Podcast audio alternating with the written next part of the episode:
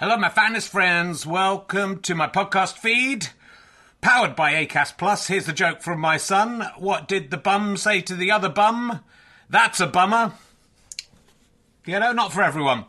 Uh, so, uh, look, thanks to everyone who's come to see the previews of Can I Have My Ball Back? It's been going really, really well, and uh, really pleased with how the show's turning out. It's officially on tour now from Wednesday. I'll be at the Leicester Square Theatre. A couple of tickets left. Lots of press coming to that one. It'd be lovely to sell out, but there are a few other London gigs not selling as well. So if you're going to come to London, maybe look up those other London gigs. And then this week I'll be in St Albans on Thursday, Gloucester on Friday, Chorley on Saturday, which is sold out. You can join the waiting list. And Glasgow on Sunday, two shows. I think the earlier show is sold out. Check, check with the venue, but the later show has some availability. Come along if you can. If you enjoy these podcasts and like them being free, then the great way to pay me back is to buy a ticket to a show or buy a download or a book from gofasterstripe.com. But you could just keep listening for free as well. That pays me back also. So, you know, no no pressure. But I'd love to see you there. If you just know me from the podcast and don't know me as a stand up, I'm pretty good as a stand up. It's a good show. I think you're going to enjoy it. It's only made about seven men faint so far. So, you know, are you brave enough to take the challenge?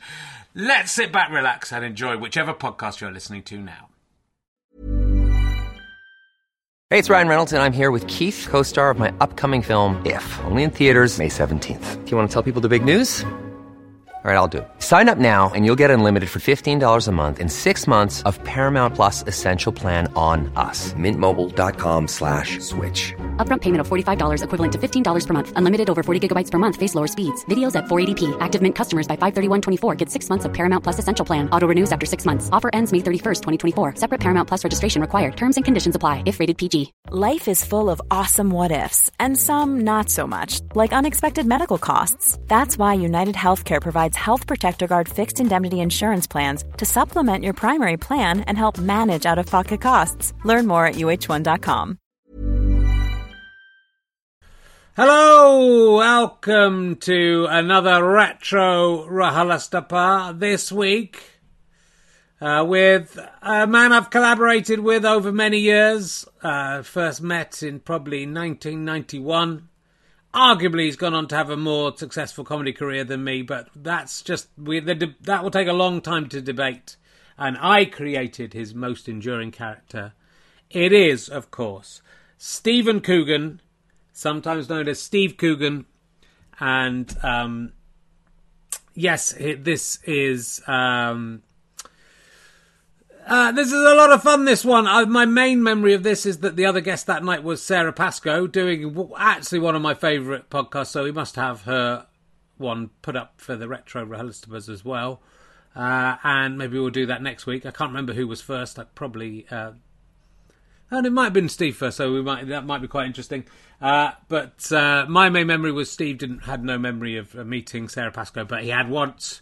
Sara Pascoe later told me he tried to chat chat her up. So in the past, and he'd forgotten. So you know, there's a little bit of backstage gossip to excite your peccadillos while you listen to this. Um, he's absolute genius, comedy genius, of course. I don't need to tell you that. Uh, wonderful to get some sort of background info on uh, where he gets his crazy ideas. And um, the idea of these podcasts is really to try and highlight some classic episodes for people who are new to the podcast or people who've been here for a long time and, like me, have forgotten everything that's happened in these old ones. Uh, and it's also a great way for you to introduce new people to the podcast. If you would like to, that would be nice. If you have a friend who you think might enjoy this podcast, send them a few of these classic episodes and hopefully that will whet their appetite for more and they'll listen to all 400 500 podcasts on this stream. Um, and that is very good news for us as well. So the more people who listen the more money we'll have to put into making more podcasts and we do have some plans for some extra stuff coming up either later this year or next year. So let's sit back relax and enjoy this retro rahalastapa with saucy little cheeky steve coogan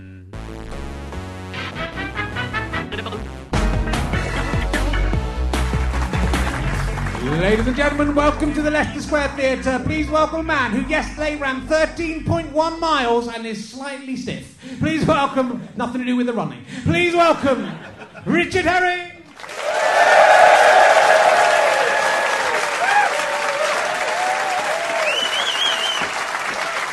Still got it. So uh, thank you. Hello. Hello, lovely to see you all. Thank you for coming. Welcome to Richard Herring's Leicester Square Theatre podcast, or as all the cool kids are calling it, Rahelistaper. Lots of cool kids in today. I have, yes, I've just, I did the Royal Parks Half Marathon uh, yesterday, uh, which last year I did in 2 hours, 37 minutes and 41 seconds. Uh, this year I did it in 1 hour, 47 minutes and 9 seconds, which was 50 minutes faster. So that's. Uh, look at me still. I'm really, I don't know why I'm doing that. It's just uh, once I got off stage, I'm going to be very upset with myself for jumping around so much. That is, uh, to say, it's not really fair to say I did that because Me Too uh, did run the race. So that is, he did very well. It's, eight minutes off. That's eight minutes off my personal best from ten and a half years ago. That is ridiculous. I'm, I'm a young man. I'm never going to die. That is definitely the case. He couldn't. This is our 50th uh, podcast that we've uh, done so we've got a very special guest to celebrate that. It's not just a coincidence. Uh, and, and I, won't, I won't mess around too much because I want to talk to him really. But last day, yesterday, after, after I run the half marathon, uh, I watched uh, the film which I hadn't seen before, The Wolf of Wall Street. I don't know if anyone's seen the, the Wolf of Wall Street. I tell you, it's one of the worst werewolf films I have ever seen. You see, it has you in suspense. Think, when's the werewolf going to turn up? This is because I tell you, it's full of absolute cunts. Every single person. It's, they've set up brilliant. You think, well, who's going to? I mean, I don't know which one I want to die first. I can't wait to see him have his throat ripped out. Maybe that little dwarf's going to turn into a werewolf. That would be up to the woman who has her hair shaved off for ten thousand. Uh, they're idiots. These stockbrokers. They don't know how to eat sherbet at all. You eat. Eat sherbet with your mouth through a licorice stick, may suck it up like that. You do not eat it with your mouth off of a lady's bottom. That is just weird. That is unhygienic way to eat sherbet. So please, please be careful with that. Okay, that's my Wolf of Wall Street material. I feel there was something else, but fuck it. Uh, and here's we're gonna. Our guest today is a man who makes the Wolf of Wall Street's lifestyle.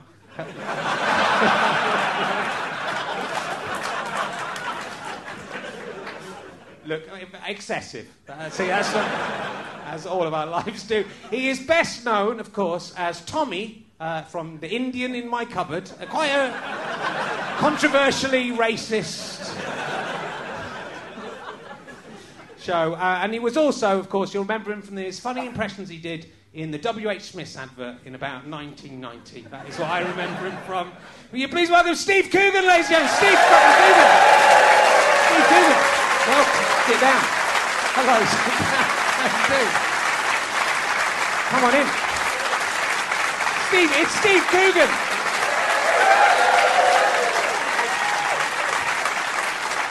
Right, you're all very excited, but it started well with Stephen Merchant as well, didn't it? So just let's not get over the top. so, uh,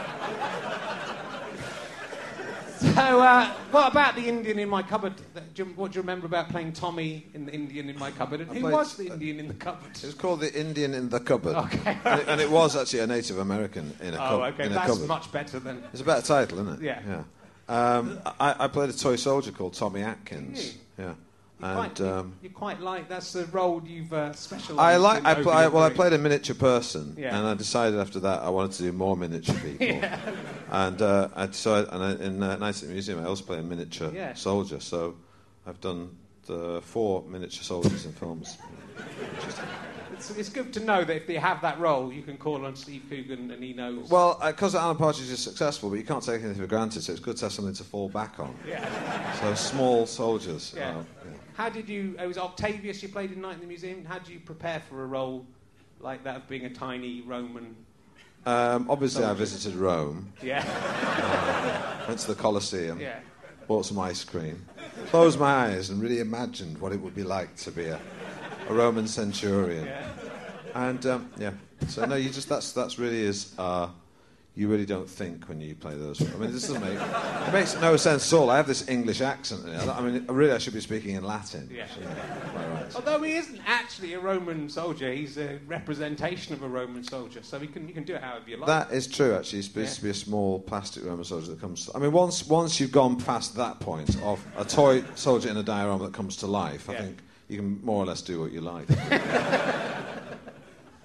And do you remember the, the first thing I ever saw you in, and I thought you were amazing in, was the W.H. Smith's adverts, where your face, you, it's you coming up going, mm, Uh, Betty, it was, and, and, all that and- and it was- stuff. well, the thing is, um, the thing is that because of YouTube, these things Yeah. are sort of people put them out there. In fact, I, I, I sometimes go, I wonder if that's on you. Oh my God, someone's actually put that up. I did, I did this W. H. Smith ad, and it was, uh, it was really, and I was very excited at the time because it was like it was television.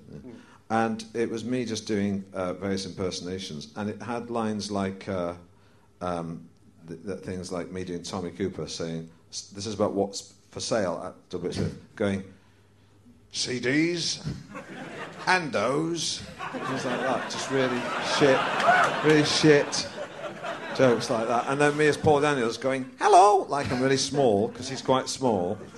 Um, It's good stuff. yeah, it was it was pretty groundbreaking stuff at the time. That. That was the turning point for me. And then I met you in real life shortly after that, and I was, I know. Oh, it was like the bl- actual bloke from the W.H. Smith advert. Yeah, It was very exciting because we worked together on uh, on the hour. we worked together on the hour. Yeah. And uh, we did the Dumb Show in Edinburgh. Dumb Show we did a show in Edinburgh in 1992. Yeah. You, me, Patrick Marber, Simon Munnery, and uh, Stewart Lee. Yeah. And uh, I remember uh, Stewart Lee telling us off for messing about on the last night. Well, being get quite cross, actually. I don't remember. Just that. take it seriously. Maybe if you'd done that on the first night, we'd, it would have been a good show. yeah, yeah. Seems a bit, bit late. It was kind of, it wasn't amazing, you know. As, looking back, it was a, it was a. Well, I thought it was. I thought. I don't think it, wa- it wasn't that the audience didn't find it funny. I just thought we were way ahead of them. We were- there was some funny stuff in there, but it was a, it was a clash of uh, personalities in some ways. Yeah. Let's say. Oh, did I say Patrick maybe- Marber? Did we yeah. mention Patrick? I had, I, I saw Patrick him- was in it. Yeah, Patrick. what- yeah. Yeah, but it was a clash between Patrick Marber and everyone else. Was Sort of. I Well, know you were Patrick- getting on with Patrick. I, well, I, I, I knew I knew which side my bread was buttered. I knew, he could, I knew he could write comedy, and I I wanted to write for me, so I had to behave myself. was made, he chose the, the wrong person.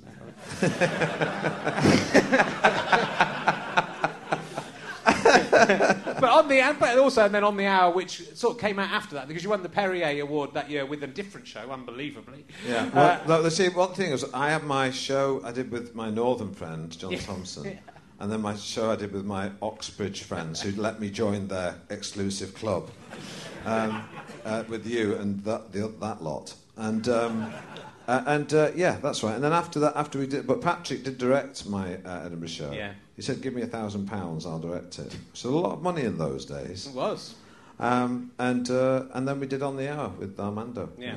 Which again was another kind of uh, when it when at the time I think we didn't quite realise it was, it was special at the time, but when you look back with Chris Morris and you, Marber, uh, Rebecca Front, Armando Iannucci, I think it. No, I think I remember at the time when they were doing those sketches, and uh, coming. I remember coming in the first day and reading some of those sketches, and they. I. I before that, I'd done sort of very sort of um, uh, what do you call it, uh, sort of comedy characters that were very. Uh, how could I put this? Um, orthodox or sort of r- very old-fashioned in the comedy style. And when I met Armando, and also you and Stewart wrote these very surreal kind of sketches. Yeah. Um, and I remember thinking they were so funny and, and really different and edgy. And I remember thinking this is like this is this is going to be big. It, and it did. It was quite. It was. Quite, And of course, at that time, uh, I created uh, the, uh, the character of, uh, of Alan Partridge. Um, which, uh, So, uh, uh, uh, uh, um, shall I clear this up? Yeah. Uh, Richard and Stewart wrote a sketch that said sports pres- report, sports presenter. Just said, gene- I don't even said generic, just said sports presenter.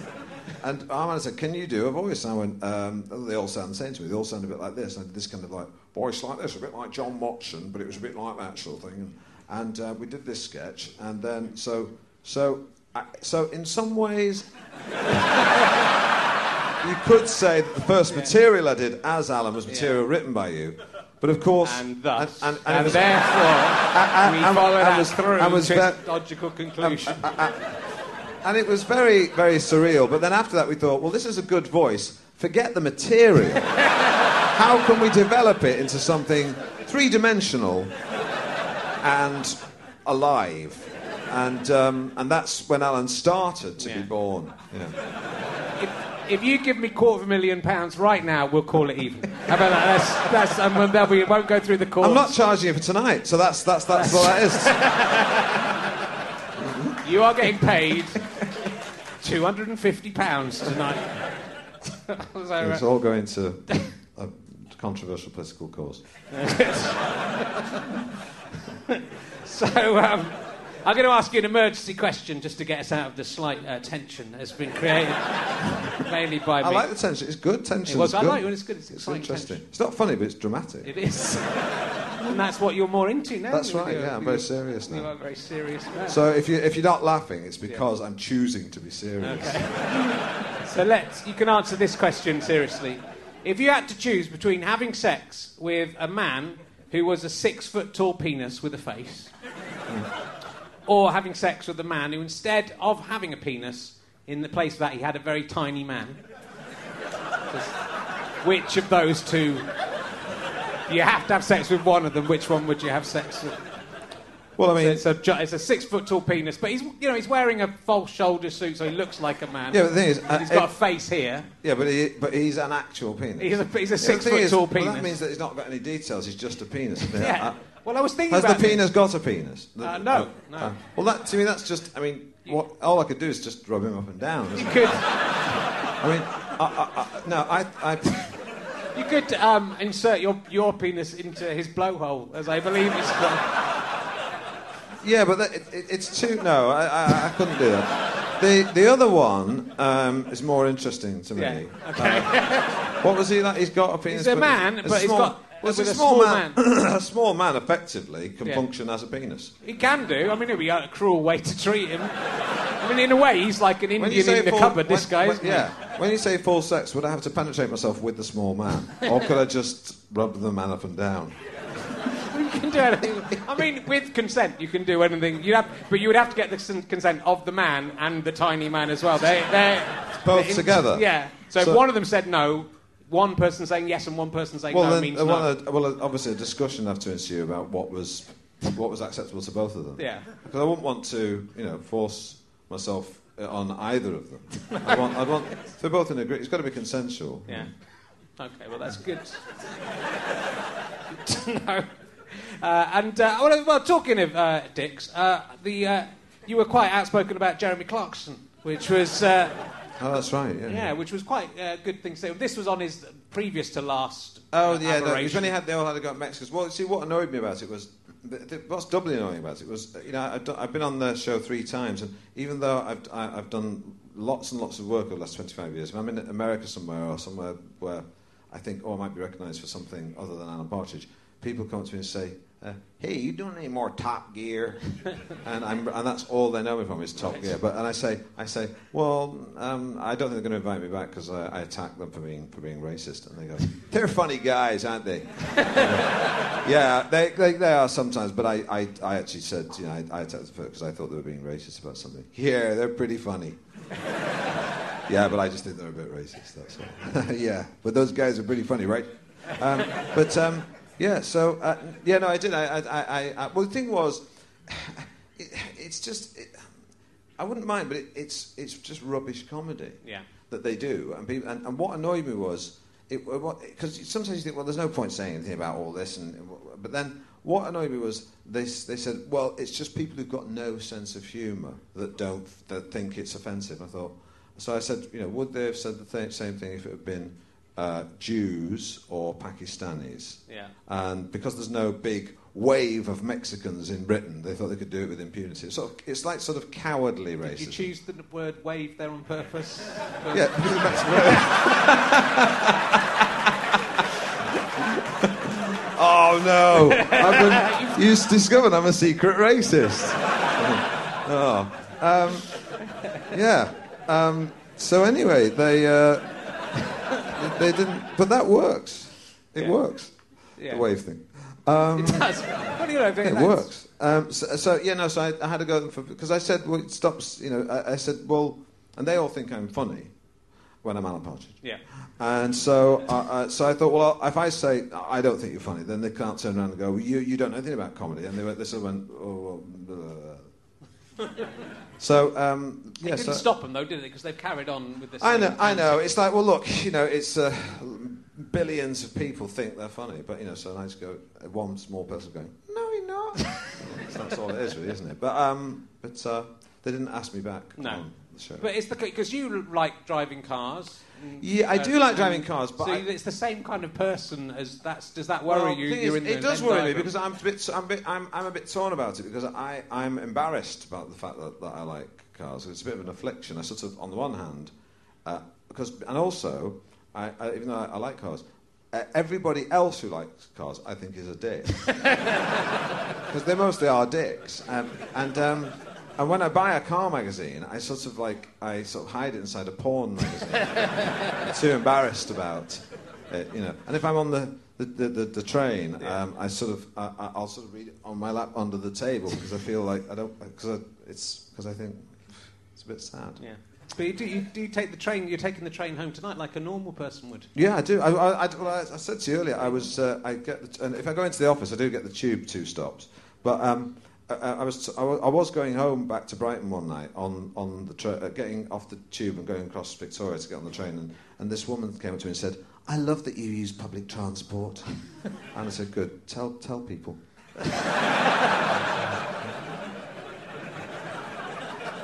Do Tell people recognise you much? In, or do, is it is it in real life? Are you? Um, sorry, you're getting dripped on here as well. This happened last week. We should have really sorted it out. There's a.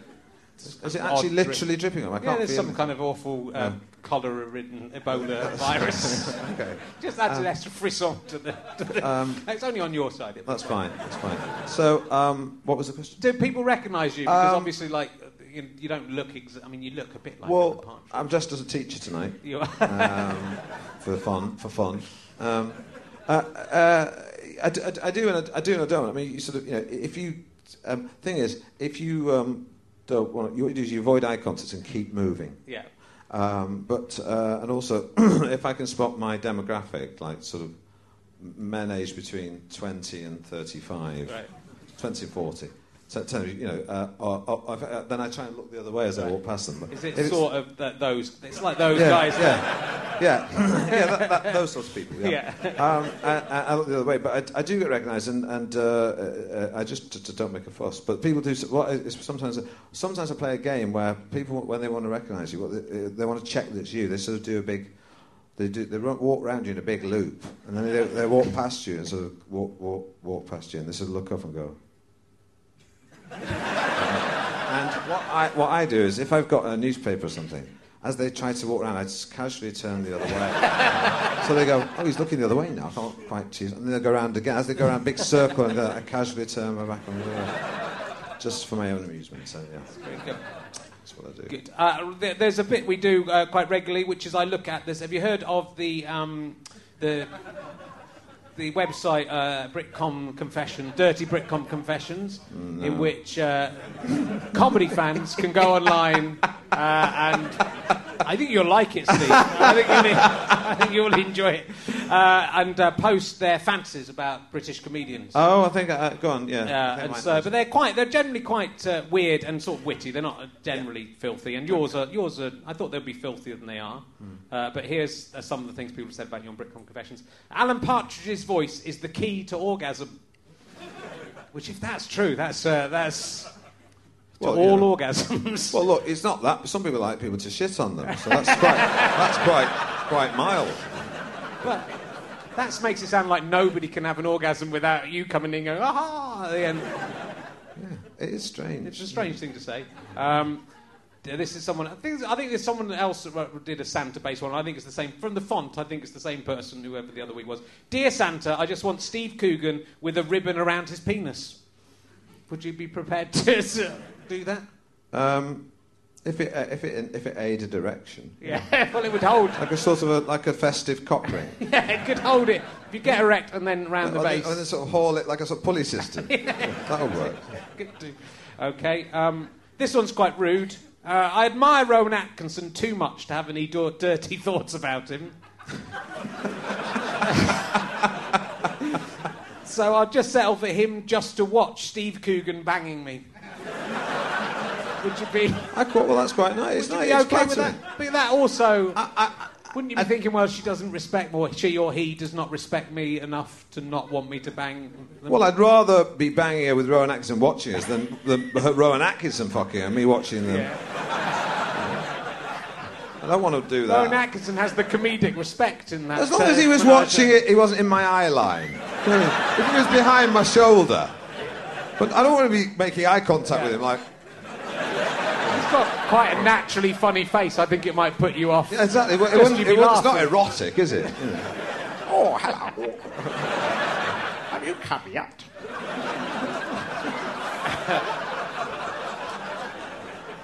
Uh, I thought this one was a non sequitur, but I think it makes uh, sense. I want to go to Bolton Abbey with Steve Coogan. Which Uh, think that is a sounds like a metaphor. It does. Yeah. It's not. She literally means Bolton Abbey, which isn't in Bolton. Oh, is it not? No, it's not. It's in the north. But it's uh, it's a Is it like abbey. there's a Leeds castle in the south southeast. It's like that. Uh, um, there's, well, there's a Leeds castle It's not in Leeds. Yeah. That's right, yeah. There's, a, there's a long tradition of, place, of, of old buildings with place names that's not where they are. And so, is this somewhere you went on the trip? It is somewhere around Yeah. on the trip in the, in the first. Did you uh, do anything uh, very sexy there with Rob Brydon? Not really. No, come on. No. That's below the belt. That's sick. Um, but uh, no, it was um, no, it was very nice. Very nice. Uh, Lots of. Uh, it's funny, isn't it? There's not because of course Henry VIII sort of destroyed all the abbeys, didn't he? With the uh, huge acts of vandalism by uh, Henry VIII. But they, you um, know, they look nice now. But they do. That's the, the strange thing is actually they're, they're rather romantic as sort of those ruins. Yeah. You know. Lots of buildings should be slightly half demolished, so that moss grow on them and stuff. Um, and basically, with Rob Brydon, the trip from I haven't seen all of it, but what I can understand, it's sort of like this podcast, but you do it on the Amalfi Coast and stuff. That is sort of like two blokes dicking around. Yeah. We could do we can do an impression of. I've got, I've got some impressions. Go on. So uh, I uh, don't know what your Tam Di- Dalyell's like. Can you, any, can you do Tam Dalyell?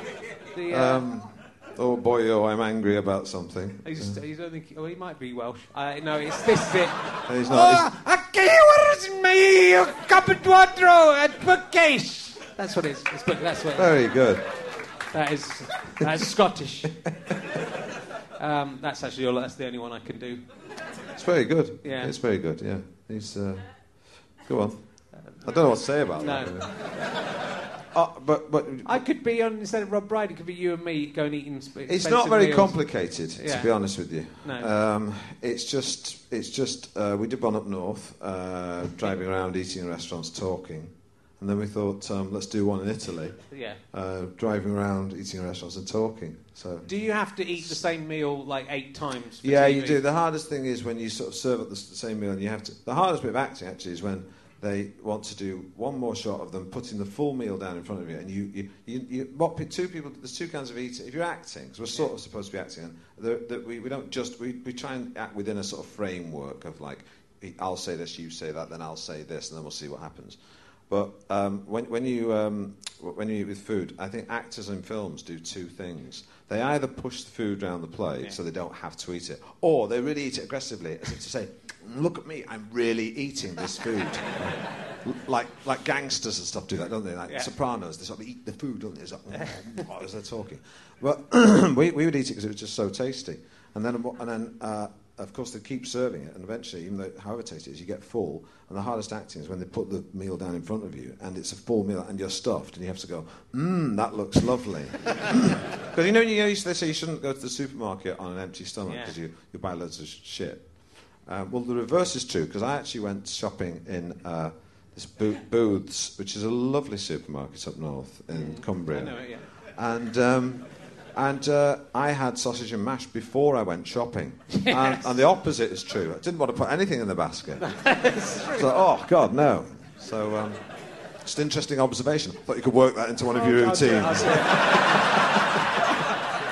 it. well, Funnily enough, I gave uh, Steve an idea for. I mean, there are actually some ideas of mine in Alan. Like, there genuinely are. I think listened before. But before the uh, podcast, it was raining, and I walked in my shoes. Uh, Steve gave me some advice. You have to uh, be a monthly subscriber to find out what his advice was, though. Uh, but uh, my socks got really wet, so I put as I was putting them in the. I realised there's a dryer backstage. So as, as I was putting my socks in the dryer, Steve arrived from the backstage entrance, saw me putting socks in a dryer, which was quite embarrassing. And I said, you know, you could put this in one of your Alan Partridge scripts, couldn't you? A man put, and then uh, you go, then you go, yeah. You go, sorry, I'm putting my socks in a dryer. You go, yeah, it's all right. And then it went, and then it went very quiet, didn't Yeah. it? a hush descend, a hush descended. it did go because then he's, it's embarrassing being caught putting socks in the dryer. Yeah. Just, you know, I thought you about. would say some new thing, like the you know the comic with bare feet. Yeah, because I hadn't bare feet. But actually, I thought this is terrible. I've got really. This is just for you, the people here. I had really wet socks. Thought this is going to be terrible. I have to do the show in wet socks. But now I've got really warm socks. It was the best thing that ever happened to me in my But life. I, I Uh, thought it was like like I've got a suit, so I'm a bit corporate, but Yeah. I'm fucking it all up and being anarchic because I'm not It wearing shoes. So that's the that's the anarchic bit of it. It's It like is. And it's uh, another reference to earlier podcasts in the series. It's like Paul McCartney on the Abbey Road. Uh, he wears a suit and bare feet, and because he is dead, apparently. Uh, but uh, yeah, no, th- th- th- there's two bits in Alan Partridge that are based on me and Stu that Peter Baynham, who we may should talk about, Oh, stole. yeah, yeah. Which is the one, the bit where someone comes up to you and says, "Are you Alan Partridge? You've dropped your card, you dropped your credit card, or whatever it is." That actually happened to me. It wasn't Alan, are you Alan Partridge? It was a you Rich Herring. And I went, yeah. And I went, yeah, I am. He went, there's, you've dropped your credit card. And Peter Baynham stole that from my life. Oh right, yeah, well he- yeah, he, he might he might he might have done that. He Yeah. is, he is a thief. He's a bit- and the other one is when Alan Partridge goes to the fans' house and it's full of effigies of him and, and posters on the wall. That essentially happened to Stewart Lee. Really? Yeah, he went, he went. Stewart Lee went to a gig. He got locked out of his bread and breakfast. There's a brilliant punchline to this as well. This uh, beyond the joke. There's a, I've just remembered. I hope so. Uh, when I say punchline, I mean extra. Uh, An extra bit. Uh, he, and this uh, guy who'd been at the gig drove and said, "Oh, we come and we got a spare bed in our house. Come and uh, come and uh, sleep there." So she said, "Fine." And then he got to the house, and they didn't have a spare bedroom. What they had is a mattress on the floor of the living room. Uh, the living room had p- posters of Stewart Lee's, all of his shows Really? up, yeah. And the and the guy's flatmates were watching the porn version of Animal Farm in the lounge. uh, so Stu had to lie on this thing with posters of himself up on the wall.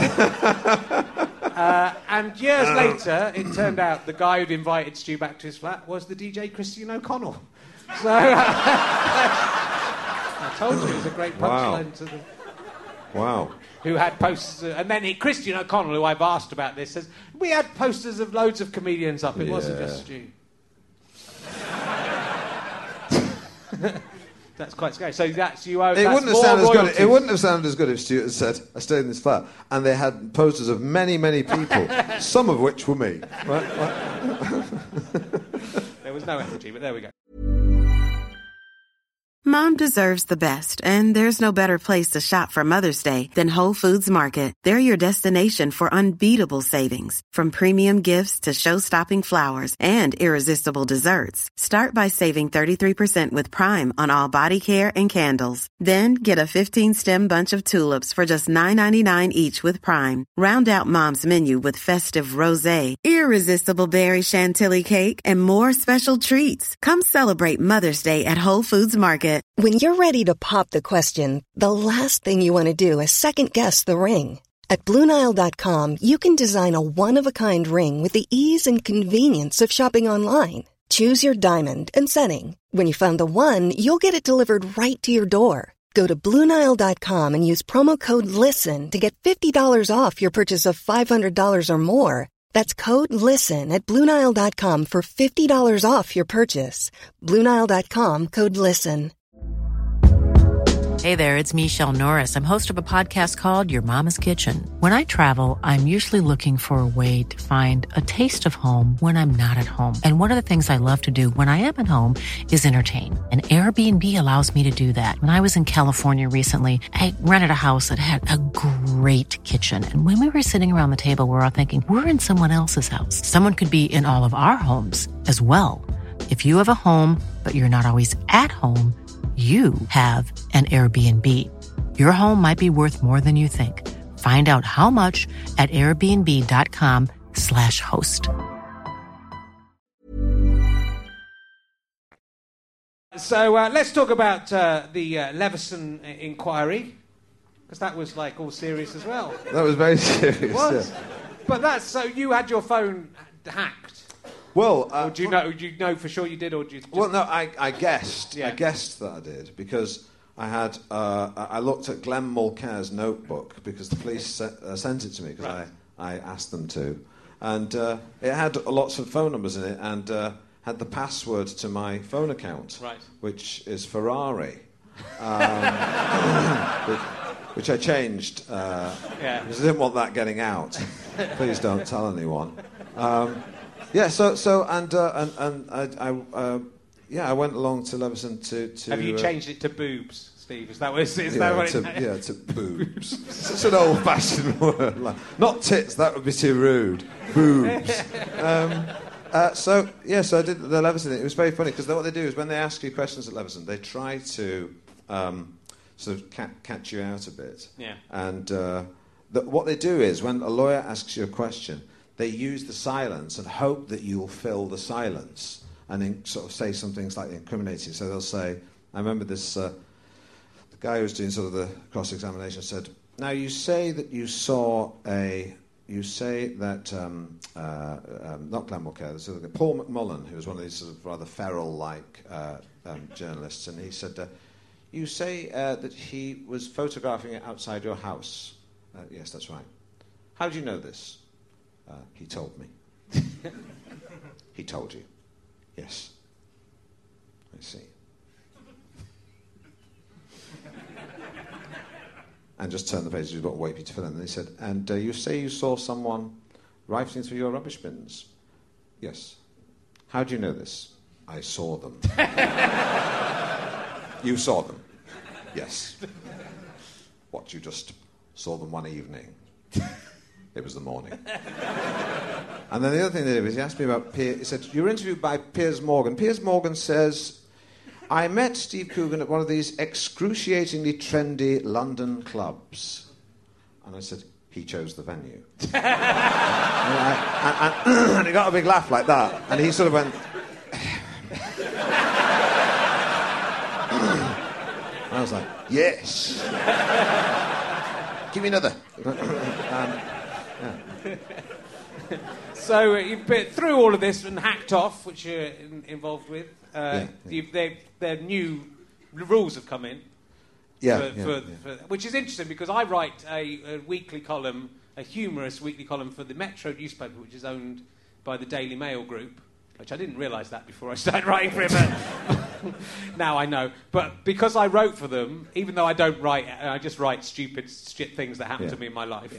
Um, that I had to go in for a special uh, seminar about about it all, about the changes, and they were really the man from the Daily Mail who uh, took the seminar was really pissed off uh, with hacked off, and he's going, he's talking about you all hacked off. No, there. yeah, yeah. I was the probably only person in the room siding with you. Yeah. Amongst all the Daily Mail, was, oh, they've, ch- they've changed everything. You've got, you've got to be careful, and you mustn't do this. So we now have to be double careful. We have to check everything that is true and stuff before we put it in. they did. They did. They, well, the thing is, they don't want things like uh, they, they, they, they sort of claim. What they do is they, they try and say it was that we're anti-freedom of speech and all that. Of course, um, uh, no, we're not. Um, but so they say th- th- th- the one thing they accuse of us. We want sort of you know, uh, we, and also the reason I got involved really was it, it's slightly problematic because obviously, if someone like me gets involved, you go, oh, well, you just got an axe to grind because they said nasty things about you. And you go, well, no, it's not that. It's because actually, you know, I don't like sometimes the way the newspapers behave. And I think that people who get fucked over by them should have a proper system of redress, right? That's all, just an effective system of, of redress. Um, and so they ask, uh, and, and that means the Dowlers, the McCanns, and all those other people, Christopher Jefferies, people that have all been abused. And you just want a system of a fair system of redress. But you know, we, we also want to protect public interest journalism, want to enable it, you know, to, make, to help public interest journalists. And you know, it, it, it's just, sometimes the, it's like David and Goliath. Sometimes the David is uh, the journalist. Sometimes David is someone who's being screwed over by the by the uh, you know by the by the press. And one thing I've, I've noticed is that all the people who scream about freedom of the press, uh, it, the journalists who scream about freedom of the press, uh, don't really say much about plurality. It doesn't bother them that their wages are being paid by Lord Rothermere or the Barclay brothers, if you write for the Telegraph, or all these people who, who own the newspapers. That threat to freedom of the press doesn't bother them because those threats to freedom of the press pay their wages. So they only get upset about people who basically want to, you know, want to complain about things that are said about them that aren't true. Yeah. It's an, it is annoying. I, I wanted to put my hand up. It was quite, well, it's annoying for me because I had to go to quite a boring 40 minute seminar. Which, you know, at the end I just wanted to say, so what you're saying is as long as I just don't. Should we just tell the truth from now? If we just, as long as we tell the truth, it will be okay. Yeah, it's well, it's it's, it's funny, isn't it? Because there's um, and also, but uh, funnily enough, when I, when I appeared for Leveson, I got sort of well, Hugh Grant got got attacked by, by the Daily Mail the next day, and then I got attacked with it. And it's like we're constantly being attacked, but now it's sort of the kind of, once you Paul Dacre, who, who uh, edits the Daily Mail, um, is whenever I've appeared on TV, we've invited him to come along. In fact, I think we invited him to come along tonight, didn't we, Richard? but, uh, he always says no because I always think of him as like the man in the Wizard of Oz, the man behind the curtain. You know, that's got a big booming voice that's the Daily Mail, Yeah. going boom, I am the Daily Mail. But really, it's just this little man behind the curtain pulling levers saying, pay no attention to the man behind the curtain. so when you think of him like that, he stops being scary. But, um, but I mean, th- there's lots of different. The thing is, the thing about Rupert Murdoch is, he just wants to make money and, and, and, his, and, and wants his company to be able to make money unimpeded and write. And if that means writing nasty things, that's fine. If it, even if it means writing nice things, that's fine. As long as people buy newspapers, he's happy. Doesn't care about it. Paul Dacre uh, is different because he, he, he's not just about money. He definitely believes all the horrible, shitty crap that he writes in his newspaper. He, he really does believe it. And, um, uh, you know, I, I, I don't like bad language. I don't like talking about people in a disparaging way. But P- Paul Dacre is a cunt.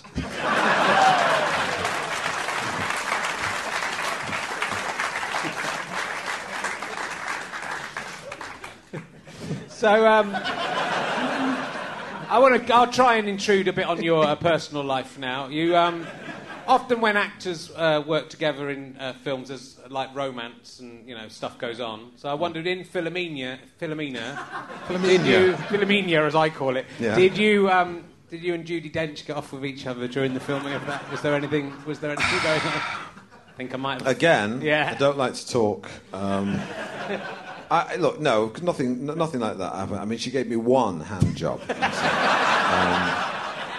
in the, uh, yeah, in, in, in the car. It's boring though, isn't it?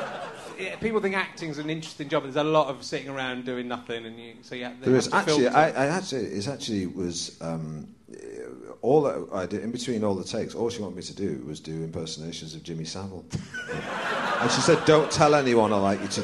She said, "Don't tell anyone I like to do impersonations of Jimmy Savile, please." And I go, oh, what's and I go, say what's I've got a skeleton key to Stoke Mandeville Hospital. It's a good job you move. You know, you, you have more arrows to your bow, strings to your bow, isn't it? Because like most of the, I mean, about Frank Spencer's the only one we can you can still do that isn't Uh, that, in that so oh, far. It's, no, it's funny. All the people I used to impersonate have all been arrested. Yeah, it's true. Like, 'cause, uh, yeah, I mean, I used to. me it was a- wonder if you were doing it and then the filming that. You mean when I bring up girls and do deep breathing when I go? Can you tell what it is yet? Um, um, it's my penis. That's in case you didn't get that joke. I know, I know, I know. There's a lot of uh, uh, who else is there? Yeah, I mean, there's the, the yeah, there's lot, lots of. Um, but I mean, remember the uh, when um, uh, Bill Roache. Yeah. Was it, but the, the defendants in that case kept calling him Ken Barlow in court. yeah, Ken Barlow came up to me. Touched me bum in the lift. Uh, Time for another emergency question. I might go old school. Uh, have you ever tried to suck your own cock? Um, and did people cheer as you did? It's funny, I've got two dogs and they clearly can. Yeah. So their own, not mine. uh, uh, you were going to jump on that when you were like, yo, you mean yo, come on. That's the, he- that's the headline in the Daily yeah, Mail yeah. tomorrow. that's sorted. Yeah, no, they'll say Coogan, Coogan, Coogan has dog suck his cock in inverted commas, like just a quote. Right. Um, uh, no, I don't, by the way, just for the record. Um, hardly ever. Uh, but um, There's the danger of biting with the dog as well. exactly, It's- it's yeah, to- exactly. It's not. I worth, imagine. it's not worth it. It's not, it's not worth having to make something up at A and E. You know, um, I fell on my dog's mouth. you know. um, no, uh, there's. Um, uh, but uh, no, when I think no, I think the yeah, the idea occurs to you when you're younger. that Yeah. that might be you know worthwhile, but it's just not possible. It's uh, I mean I, I don't have. T- I mean I, I, I, have I tried? I probably did bend over once when I was Yeah. about 14 and thought this is, this is not going to happen.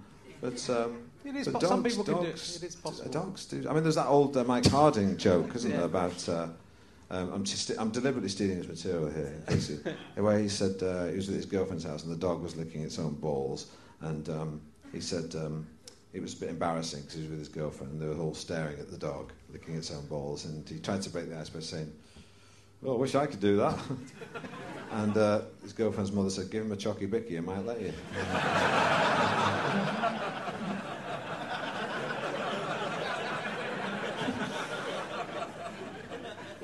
You are quoted as saying, I'm not Mother Teresa, but I'm not Frank Bough either. What other people aren't you? And the, the, there's, a, se- there's a series of slightly faded 1970s sports presenters that I'm also not. You're not loads of people. Yeah, I know. I just chose to randomly. um, and have you seen The Wolf of Wall Street, the film, the movie, The Wolf Yeah, of Wall I have, yeah. Does that? Because I imagine you, if you, uh, What have I, have I have I done bad things? have you, I imagine, you know, did you look at that and go, yeah?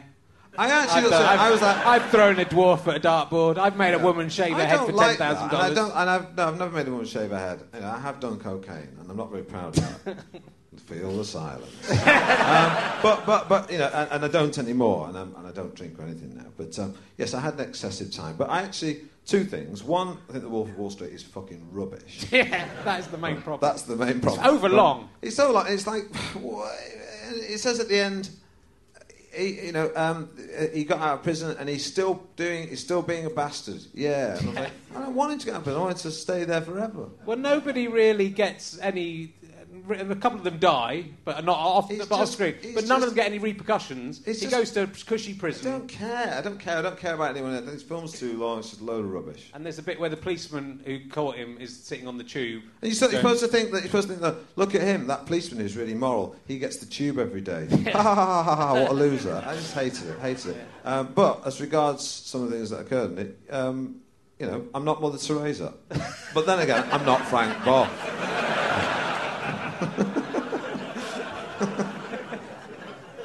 Poor old Frank Bough. I at the time I came up with a joke. For, some, most people don't know who he is. Uh, but no one ever laughed at this joke, but I'll do it now and hopefully it gets a laugh 25 years later. Too many cokes spoil the boff. Come on! That's good, though. That is a fucking good joke. Thank you. That's how why you went to that posh university. no one liked it at the time. Uh, um, so um, I'll, let's. I'll do another emergency question. I want to know about. Um, and let's know what, this. This is a good one. Where do you get your crazy ideas from?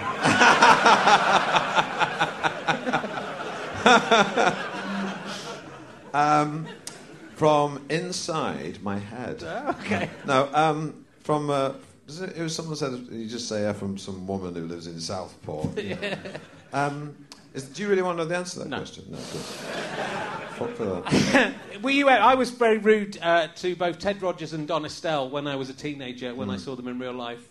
Would you? Were you ever rude to a celebrity when you were when you were a No, child? or no. See, I don't. You see, I don't like being. I don't think you should bully people who are defenceless, and and I would put Ted Rogers and Don Estelle in that camp, especially as they're dead. Um, but um, I would. Um, uh, no, I think you should uh, take the piss out of people who are empowered and think they're it, uh, like the Top Gear presenters, for Yes. example. So people who just people who've got a bit too cocky and confident, they're the people you should. And people who've got money and power, you should take the piss out of them. You shouldn't take the piss out of um, blind beggars. That's a very rude way to talk about Don Estelle. He was short, he was short-sighted for sure, but he's, but he's, he sold his tapes in Woolworths, a good and honest man. So, well, let's talk a little bit about Alan Partridge, the, my creation, and um, the, I made up. Uh, you seem to have uh, had a because uh, the difficult thing about creating such a massive hit uh, is that you know you feel like you want to escape it and do other things, mm. and you, it felt like you wanted to do that for a while. But you seem there's a renaissance of it. and You don't seem to be uh, have that worry about it anymore. Well, I mean, the the more. Uh, the, the more, uh, the, yes, the answer to the question is, is it is a bit of an albatross, but it's like it's a it's a, what they call a high class problem. You know, when I was at school, I wanted to do a character like John Cleese and be like the, do something like Fawlty Towers. That wouldn't be great to do a really funny character that everyone thinks is really funny. And I did that, yeah. Alan Partridge, with your help, thanks. And um, but but but but uh, then you sort of think, well, then when you've done it, you think, well, what do I do now? And uh, the thing is, even though it was successful, I didn't. It still feels like um, I still like it. I still yeah. like, even though it stops people considering me for other things sometimes, or it did. Uh, it was, it was, I still like the character. So when I wasn't doing it, I would still be walking around, you know, like in a slightly mad way, looking in shop windows, thinking, oh, I wonder what Alan would think of that.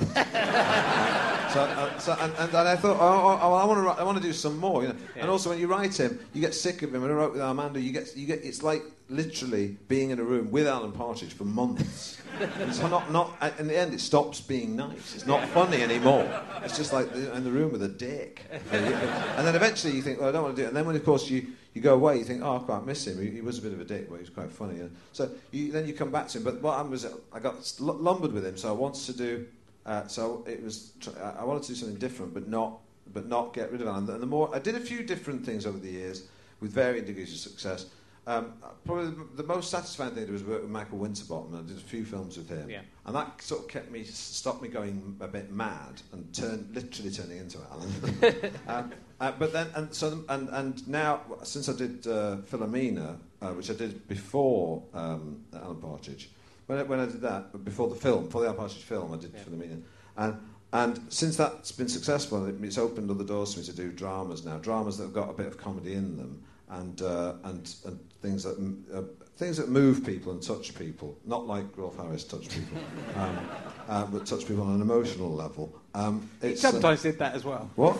He sometimes did that, as well. sometimes you touch them on an emotional level, you get to touch them physically. Yeah. Um, but um, I find. Um, but just uh, check their birth certificate. Yeah, just check the birth certificate.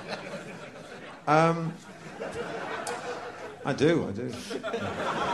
I won't take a photocopy. Um, um, but um, yeah, so, so um, anyway, I think now, but when you do, it's more. Li- I'm more likely to go back to Alan when I'm, I'm, successful at other things. I'm more likely to actually do more yeah. Alan, if you like. You know, what I mean. But the recent stuff as well, even though the early stuff was obviously fantastic, the bits I wrote especially, the recent bits. The re- I mean, I think the autobiography, which I read and listened to on the audio and the audio version of it, yeah. I don't think I, that's made me laugh more than anything else. I think that you've done with Alan Partridge is just it's, it's very so very dense with, with laughs. It is. Yeah. It was, I'm really pleased with that because when you get offered to do a book, you know what happens is one thing that motivates you to make sure it's funny. Well, first of all, Rob and Neil Gibbons. I always say the Gibbons write the material. People think I'm talking about monkeys. Not. I call Rob and Neil Gibbons. They're brothers, and they write. They're the sort of chief writers down Partridge, and they're yeah. really great. And the, when we got the book, I didn't want to do that thing. You know, you get sometimes you think oh, they get a book, you get a book deal, and it's a way of making quick money, and yeah. it can be cynical. And also, I always imagine sometimes that there's loads of people, like, well, um, sort of rubbing their hands together in this country especially, there's lots of people who love what you do. There's also a few people around together going, "Oh, I hope it's shit," uh, and uh, and it's always nice to disappoint those people. Yes. Um, so um, so so we uh, we just made sure it was really really uh, funny, and also made made the, made it seem really real. The problem is when you write comedy about characters who've been around a long time a lot of internet nerds who'll say, "Ah, oh, you got that wrong. You said in 1992 that he shopped at Woolworths, and he's saying you to jump at Asda." and, and so what you have to do is you have to, we had a researcher who made sure go back through all the, yeah. the, the things to make sure it was all you know all stacked up. But yeah. was, um, but it, I suppose it's kind of uh, as well when, when when you were first doing it, you were like in your mid twenties and so yeah. was, and now we're uh, you're an older man and a, a middle-aged man, and yeah. that's more. It's more. Do you know when I was younger, like when when I used to do gigs with you in at universities and stay in halls of accommodation, I seem to remember. Um, we, we uh, I, I, I started doing characters. Um, not I was doing impersonations then, and, and uh, a bit after that, I started doing characters. All the characters I did, um, I, you know, I did like Paul and Pauline Calf and some this safety officer guy, and and uh, they were all really middle-aged people. And I remember thinking when I was younger, thinking, "Well, I can't wait to be middle-aged because then I'll be able to do. They'll look realistic, and rather, rather than you know, when you see rather than it's sort of, when I look at Alan Podgy now, when I was 26 with my hair combed over and a moustache, I'm going, oh, yeah, I'm middle. It's a bit, it's a bit rubbish. So, Well, and also, I think there's a there's more tragedy to it when you re- when you're 25. You don't re- you know you can look at older people and go ah idiots. Yeah, yeah. But when you are sort of in your late 40s or whatever, you you you understand your own tragedy. well, better. what is what is sort of happened in, in a way that you're right there, but what what's happened with Alan is Alan was someone we used to laugh at, go ha ha ha ha ha ha. He's really funny. Let's all take the piss out of him. And then as the years have gone on, I've become closer to him. Yeah. and sort of merged a, a bit in, half into him, like a sort of like the fly when you're in the pod.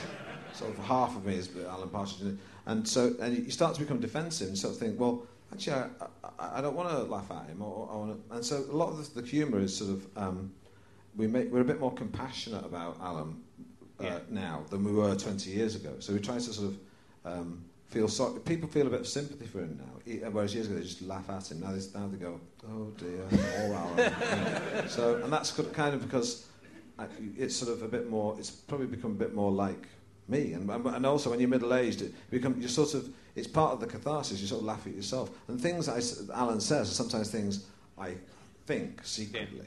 Yeah. But don't, but don't go, oh, you, oh, you can't say that. so I'll say it as Alan. And it's quite like what, Steve? What are the things that you? Um, I, I, I'll leave that for people to. Because he says some awful things, so I'll just assume it's the most Yeah. awful Yeah, ones, yeah. is what you actually, unless you point them out. Uh, Because we're doing these characters, it's very. I, I when I knew you when you were younger, I thought it was it was very difficult to get to the heart of you as a person, and like, a lot of character actors. I think Mm, you're very much you, you know you're sort of the Peter Sellers of our generation, which is like a massive compliment in lots of ways. But Yeah, also yeah, there was I must a, say, I'm not. I don't, I'm not nasty to my kids. No, or, that's good. Or, or indeed a cunt. No, but he was also it was, a, he was a bit of an enigma as a, a person, as a human being, you know, what I mean? because of all the ca- because yeah. of the character. Well, I didn't. I didn't know quite who. I, early on, I didn't really. Um, I suppose I didn't really have much of a personality. I just liked to do funny voices. Yeah. I mean, didn't really have any opinions or anything. I just uh, liked doing funny voices. I'd never had a proper job, and uh, and I like to do uh, you know high behind characters. And uh, uh, but you know, as as the years have gone on, I've developed a personality. But it's, well, it's, I've, I find it sort of fascinating with the with you know, the different levels of success that people have in their careers, and some deservedly so, and some undeservedly so. And also, a lot of people in this business can become very uh, focused on, on the job and not on their home life and whatever. So, Yeah. have you, you've obviously got a, you've got a daughter and yeah, I've got a daughter So and a is that- girlfriend, two dogs. two and, dogs uh, who lick their own cocks. Yeah, yeah, Cox. um, and uh, uh, it, the thing is, it, it's yeah. It, I do have a kind of a. I don't. I don't. What I don't do um, is I don't hang around with celebrities. Yeah. I really don't do that. And I sort of. Well, a lot of people do, and I understand why some people do because they think, well. They, you know, they, they, they, they, they understand what it's like to be famous. I, I, I don't do that because I, don't, I just don't feel comfortable doing I that. don't think it is that though either. I don't think that's why they do it. Why do you think I think they do it because it's like it, it's an affirmation thing. It's like, Yeah. yeah, look, Well, see, people I, saying- no one liked me at school, but look at me now with Robbie Williams. I don't, I don't, yeah, I, don't, I, don't, I, I, I feel slight, uh, slightly uncomfortable about it. I, get Yeah. invi- I mean, it's not like an invitation. I got an invitation to Elton John's birthday party once. I thought, why, why is he inviting me to his birthday party? yeah. Well, it is, but that is, I mean, that is odd. It's odd to invite. You know, you wouldn't do it as a. You wouldn't do it as a, a regular person. You wouldn't invite uh, just a reg. An, an, you know, there's Yeah. another builder in another town. Yeah. Better, invite, better invite to my birthday. I know it's it's uh, it's very odd. So I don't. So I do. I do try and do. You know. Um, I try, try and just do my own. I mean, I, you know, Yeah. I do get I do get the train into London, go to the office every day when I'm writing, and then and you know, I'm not I'm not saying I'm you know, horny-handed son of toil, but I just try. I think it's it's. Uh, you know, Are you, a, would you say you are a ham-handed uh, son? a, a ham-fisted daughter of uh, something. Yeah. Um, yeah. So so it's important to have a life and Yeah. not be not be. Uh, you And know- are you are you happy in yourself, Steve? I'm a lot happier Yeah. than I was uh, because I'm doing really well, You are doing very well. and that helps. It is. Um, um, I imagine it yeah. does. And, um, and uh, oh, come on, no!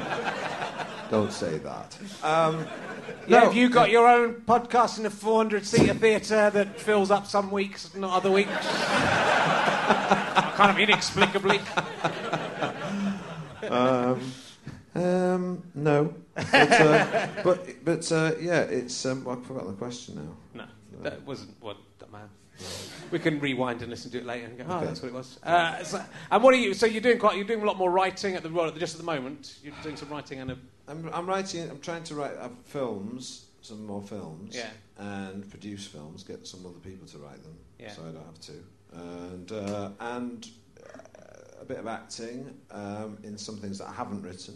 Just try to mix it up a bit. Try Yeah. and try and. Uh, you know, try and try and do different. But it's, I'm very happy because I'm doing what I wanted to do, which is is I love comedy, but I'm more interested in using comedy to make people think think about things Yeah. uh, rather than just laugh. Um, uh, laughing is good, but if you laugh and think at the same time, yeah. it's better. I, I, I agree with that. Uh, but you, and I think you're sort of moving because this seems to ha- it would seem to happen a, a decade ago to a lot of uh, someone would be successful in the UK and then they go to America and they do kind of much broader comedy. Well, I sort of did that for a bit, and it was Yeah. a mistake. It was a to- I did. I did. You know, I, I was in. I think all the other guys, and I, I'm- and and I played you know, wheel number five, and you sort of, and you know, other. It, it's. And I had an agent who said, "You need to be in a comedy with Vince Vaughn," and uh, and I, I just I, I fired him because it's, it's I just realised I'd actually I was sort of doing what I hated Yeah. Because other people told when I did when I did Philomena, I spotted a story in the newspaper and I thought, well, that'd be like a really interesting film. And the first time I did something where I ignored the advice you get and just did my own thing. And I thought, well, from now on, I'm going to do what I think I want to do. And also, if you do what you believe in and you fail, then you've still got a bit of dignity. If you sell your soul and still fail, then you're really fucked. There's lot, you get lots of money and stuff imagine. Uh, not if you fail. No.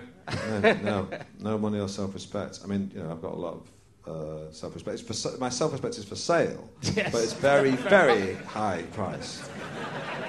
And did, so, did you feel that putting Jackie Chan in around the world in 80 days was uh, was a, Well, obviously a good that idea was at the time? that. Well, obviously, you know, I'd done I'd done uh, Michael Winterbottom films to to please people, but Yeah. then I had to satisfy my own muse. so I thought working with Jackie Chan. Um, would really stretch myself and Yeah. would be, you know, because I think people have to suffer for their art. Because I read that book and I thought it needs more kind of martial arts and stuff in it. That's what it, it's all very well someone- going around the world in 80 days, but where's the fighting? He had someone on. He, he had someone on set who peeled grapes for him. A woman's job to peel grapes for him. Because I he thought was I was terrible. and then I tasted them, Yeah. like, and thought, oh, that's really nice. Do you think the person who peels his grapes goes home and thinks, I, I have self respect? yeah, I'm Jackie Chan's grape peeler. That's my role in life. Well, probably not. No. It's an interesting, interesting, interesting job to have. Uh, okay, well, we'll we're near at the end because I don't. I'm conscious of you, you know, having to get trains. I am. I've got to go back to Brighton. he's going on a train. You could, if you go and stand in the station, you can get him. You- By which I mean, go aha him or something. I don't like kill him. Yeah. And well, if you get well, if you get the train to Brighton, I'll be getting on it, and uh, you know, I'll I'll say hello, and then you'll go sit in standard, and I'll go sit in first class. And, you know, 'cause I like to mix with real people. You know. Have you ever bumped into? stockbrokers, Have you ever like bumped into Nick Cave at Brighton Station? I've bumped into Nick Cave a lot on the train. yeah, Yeah, yeah. Because I did. I sat It's next funny, to him in uh, yeah. Brighton Station. It- yeah, it's funny. It's funny. You do actually. Bump, I tell you once, I bumped into Chris Eubank uh, on the first class Oh, yeah. compartment. And he went. Uh, he leant forward. He went. You're quite, You're a very funny man, aren't you? so, well, some people think so. Yes, I, I thought you were. I thought you were a comedian because of the way you were eating your sandwich. So, well, I wasn't eating it in a funny way. Went, yes, yes, I know. I'm, I'm, I'm just saying. It's really odd. I bumped in. I bumped into Tam Dalyell the other day, and he. no, he just made that up so he could do the impression. That's bullshit. That- made that's up. honestly the truth. So you know what else other famous people I've seen on train to Brighton? Yeah. Uh, Victor Spinetti, no longer with us. Oh, yes. Uh, um, uh, um, who, oh, um, Wycliffe Stover. Um, um, Vera Lynn. Vera Lynn, saw her. Uh, Dora O'Brien. Dora, Okay, Dora that's a- O'Brien. is Dora- it ghost? Is it ghost train you're on from the 1920s? It is. It actually it goes all the way to the pier and then goes like that. yeah. And um, anyone else? Chris Eubank is Slim. Chris Eubank's an interesting uh, person because he's sort of he, I'd forgotten about him and then Hmm. because he's he's been he's dis- he was uh, everywhere for a while when he was good at Yeah. boxing. Well, he did actually just come up to me and say, "Do you think? Uh, do you think I would be good at acting?" And I said, "Within your range."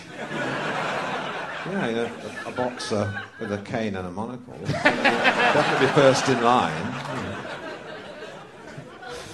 Could play himself in the Chris Eubank story. He said he could never. He was so masculine. He could never produce a female child. That's what. That's what I remember about him saying. Really? He said he would never have a daughter because he was too. He was so masculine. Really? He didn't really understand genetics. Chris understand Eubank. He was good. yeah, At, yeah. He was good at boxing, and he then did have a. He did have a female child. That's, that's my favourite thing about Chris Eubank. Uh, I was going to ask if you ever seen a ghost, but we've uh, we've established that you have on the special Harry Potter train to Brighton. You get the celebrity. There's a different train that goes to Brighton. It's just the celebrity one. You have to go walk through platform to get there. Uh, have you ever seen a Bigfoot in real life? Um, no, no, I haven't. No, I don't believe in, in, in, in that. Well, it doesn't matter. You don't have to believe in it. I saw, might there be- was it an might be episode. there. There was an episode of the Six Million Dollar Man Yeah. that had Bigfoot in it. Do you That's remember right. that? I do, yeah. I think it was in two parts. I think you're right, it was. Have you ever seen a six million dollar man in No, real life? No. Probably- but you know, have. bionics. I mean, Yeah. are becoming it's becoming real, isn't it? Yeah, They so Bigfoots look at might be uh, real. Oscar Pistorius. Pistorius, he's got Yeah. the bendy, the false legs. We go now. Let's do the impre- let's do the impression of Oscar Pistorius. Shall I do one? I, I couldn't find my boy Boeing legs, my lady.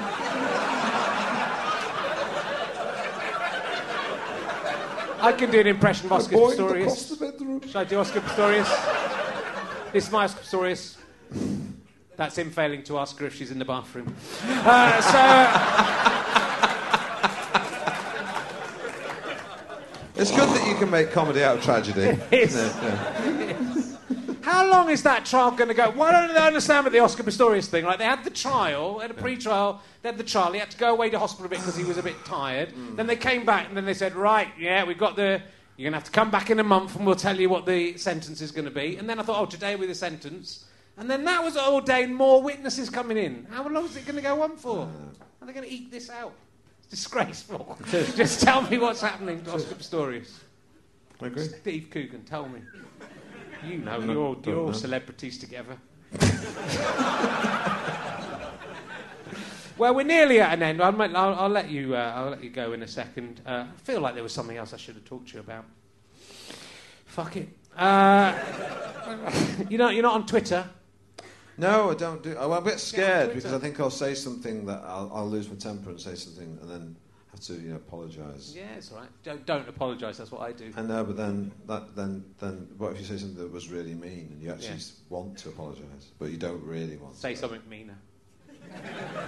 But if everyone was like that, we would live in a horrible world. wouldn't we? That's what Twitter is at the moment. eventually, you'll eventually end up in, you'll end up in prison.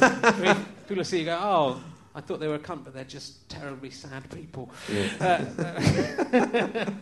uh, okay, look, I think we will. Uh, I, I want to. I want to end on a big question, and I'm, you know, I can't, can't think of one.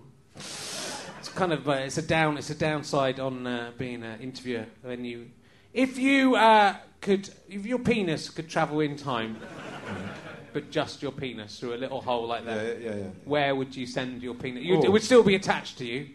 Oh, really? Yeah. No, It's not just going to go off and then your penis is flopping around on the floor somewhere like Oh, a okay, fish so- that's just come okay. out of an ocean. Okay. It's going to be uh, attached to you. Okay. But then the, from the perspective of wherever it is in time, it's just like a floating or So, but, I, but I thing. can feel the sensations that happen to yeah. the penis. Yeah, so it could go Okay. anywhere in time and do anything you want. A- anything I wanted to. yeah. Uh, With the consent of the other person involved. But how which would you'd that? have to. But how would that be arranged? You'd pass a little. you'd have to. Put a. Uh, Can I write something on the, on the pin saying, "Can I have sex with you?" And then she tapped it twice.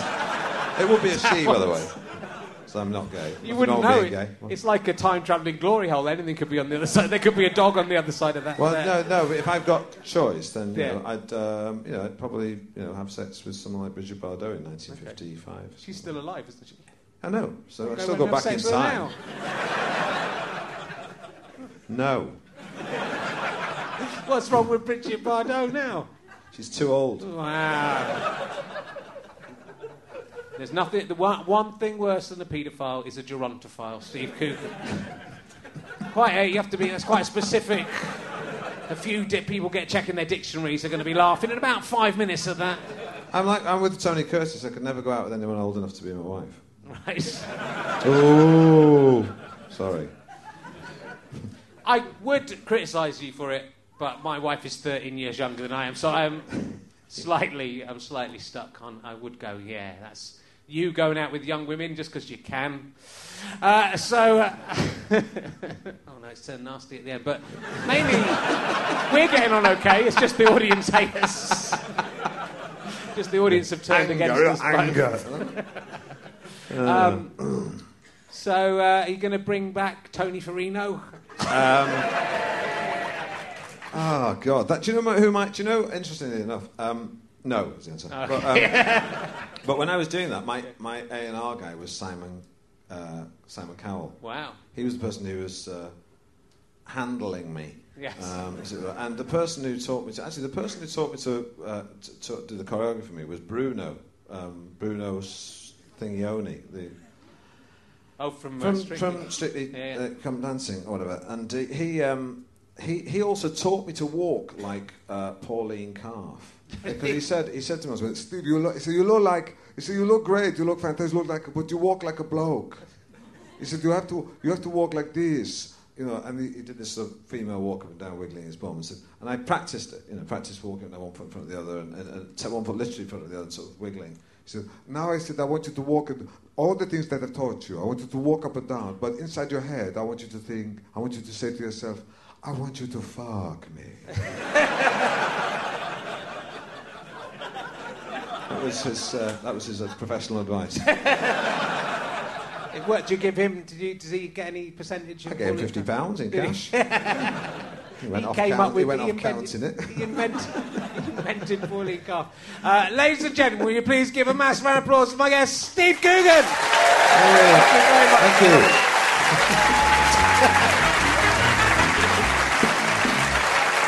We'll be back after the interval for more. For you. Bye